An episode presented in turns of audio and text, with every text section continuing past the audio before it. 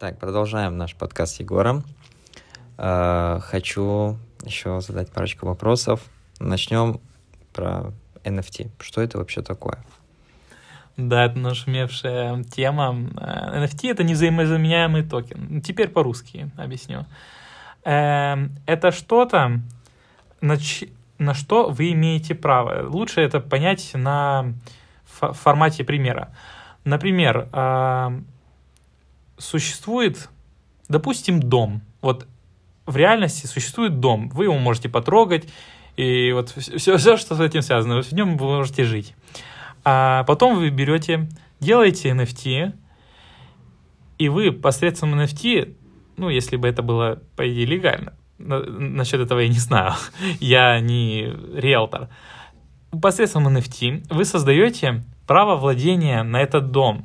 И когда вы продаете этот NFT кому-нибудь, вы его продадите по стоимости этого дома.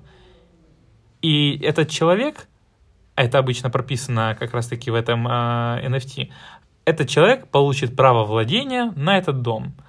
Не уверен, что это сейчас возможно со стороны легализации, со стороны юридической, Я но понял. Это, пример. Э, это как бы пример, да.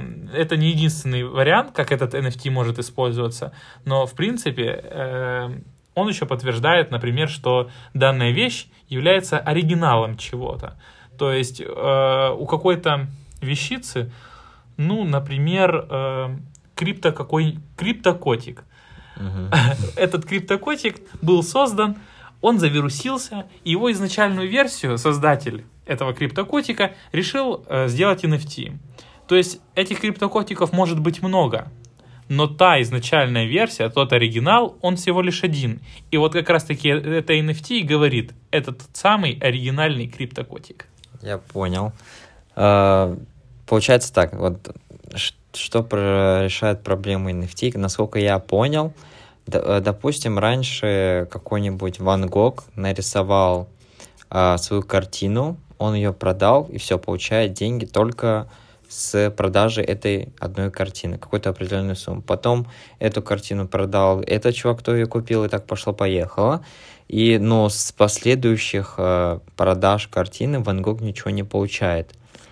А если бы он продал NFT своей картины, то каждый раз, когда его картину перепродавал тот чувак, то он бы получал с этого кэш. Я правильно понимаю? Вообще, да, я об это, этот момент не упоминал, но, может быть, Мурат и сам это знает. А, в большинстве случаев действительно такие а, нюансы прописываются в этом NFT, а, что 10-5% от будущих продаж получит создатель этого NFT. Но это не единственное его применение, я вот упомянул ранее. А, сегодня, когда мир переходит а, в цифровизацию, возможно, это можно так назвать, а, важно отличать, возможно, где оригинал, а где нет. И, следовательно, таким образом и можно понять, где тот самый оригинал. А, э, далее я бы хотел бы прояснить ситуацию. Не раз мне встречалась э, этот, этот мем, я его назвал мем JPEG, а, когда говорят, что NFT — это JPEG, которые продаются сум по суммами в несколько миллионов долларов, когда этот же NFT можно просто заскриншотить и продавать за такую же сумму. Вы категорически не прав. Возможно, они, те, кто создатели это понимают, но все же для аудитории я хочу прояснить, а, что это как, как портрет Монны Лизы. Оригинал же ведь всего один. Он хранится, не помню где, может, Мурат, помнишь, в Лувре, может быть? Наверное. Ну, не, не важно, где он хранится. Оригинал всего лишь один. Он стоит ну, в случае с Моной Лизой это, конечно, состояние, это, это бесценное, да. Но, допустим, вот, если бы у нее была какая-то цена, допустим, она, она стоит столько, там, там, миллион долларов. И когда создают ее поделки, ведь поделки эти, они же не будут стоить тот же, те, тот же самый миллион долларов, правильно? Да. Естественно. И вот эти вот все копии, так, также вот эти вот JPEG, они не могут стоить столько же, сколько оригинал. Это просто э, такая форма собственности в цифровом мире. Я правильно понимаю то, что э, сейчас куча поделок, даже самая постправда, э, ну, подделывается информация, и люди уже не могут различить, где правда, где нет. И NFT это просто способ э, э, распред... э, узнаваемости э, первоначального контента, кто его придумал, чтобы все знали, кто автор, чтобы не было вот этой путаницы, которая сейчас есть, придумали NFT. Вообще, да, с одной стороны ты прав. Э, возможно, это не везде можно применить, например, в случае с каким-нибудь Хотя даже в случае, наверное, с какими-нибудь статьями, их можно просто оформить в форме NFT, и это будет статья принадлежать тебе. А, но, в принципе, да, ты прав. А, и тут же мы говорим о ранее упомянутых метаверсах. В первой части я об этом говорил. Вот, вот где раскрывается истинный потенциал. Кто-то говорит, сейчас NFT переоценены. Да, возможно, это так и есть, потому что это, это заря, это развитие, это хайп в данный момент. А, рано или поздно цены устаканятся, но технология, которую принесла NFT, она продолжит жить. Ведь в нашем цифровом новом мире должно же что-то подтверждать как документ. Эта вещь моя, она принадлежит мне. Или она была создана кем-то, например. Так вот, этой, ну, если мы тоже назвать распиской, этим документом, и будет являться NFT. Например, у меня будет какой-нибудь легендарный крутой меч – в какой-нибудь игре в, в, в метавс, метавселенной, и какой-то человек захочет его просто скопировать и получит такой же меч с такими же статистиками, такой же крутой, легендарный. Нет, этот меч, этот меч будет оформлен в виде NFT. Его нельзя будет просто так скопировать и сказать, вот у меня такой же. Нет, такого же нету.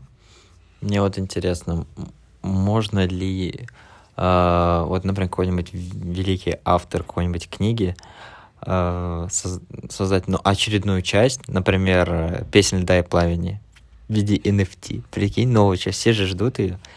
Э, и я представляю, сколько она будет стоить. Он, никто не может... Э, ну, например, он ее опубликовал вот в NFT, и ее можно только купить и прочитать только вот у него, и все, больше нигде.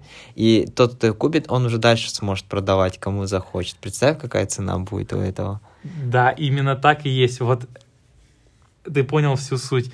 А, этот человек, который гипотетически автор, который написал эту песню «Дать пламени», он не станет выпускать раньше времени сам текст этой книги в свет. Он его оформит в формате NFT, продаст, и потом уже тот человек, который это купит, будет решать вообще в принципе выставлять это ему всем, получать с этого какие-то деньги и так далее или нет. Вот в чем. Я правильно понимаю, все договоры, э, ты можешь что угодно в договоре указывать в этом NFT, как угодно, типа, э, если он продает, может, нужно ли советоваться с автором или не нужно советоваться с автором, будет ли он получать процент, не будет он получать процент. Все это уже вписано в этот код NFT, да? Конечно, да, это все, это как договор, он продумывается заранее. Это просто новая форма договора, которая будет существовать и которая существует в виртуальном мире. А, и получается, никакое государство и не нужно в этом плане. Мы теперь можем заключать договоры без государства. Вот, ты попал прямо в точку. Это и есть смысл и криптовалют, и NFT. Нам не нужен какой-то посредник между одним человеком и другим. Нам не нужен никакой нотариус, э, какие-то удостоверения от государства, я не знаю, еще что-нибудь. Нам это все не нужно. Нам нужно два человека, и эта технология будет как раз-таки обеспечивать контакт между этими двумя людьми, будь то обмен э, денег, то есть криптовалют, например, посредством смарт-контрактов, э, или это будет просто купля-продажа NFT без участия третьего лица. Это, это же прекрасно. Круто. Сегодня хорошо поболтали. Спасибо. Спасибо тебе. Всего доброго.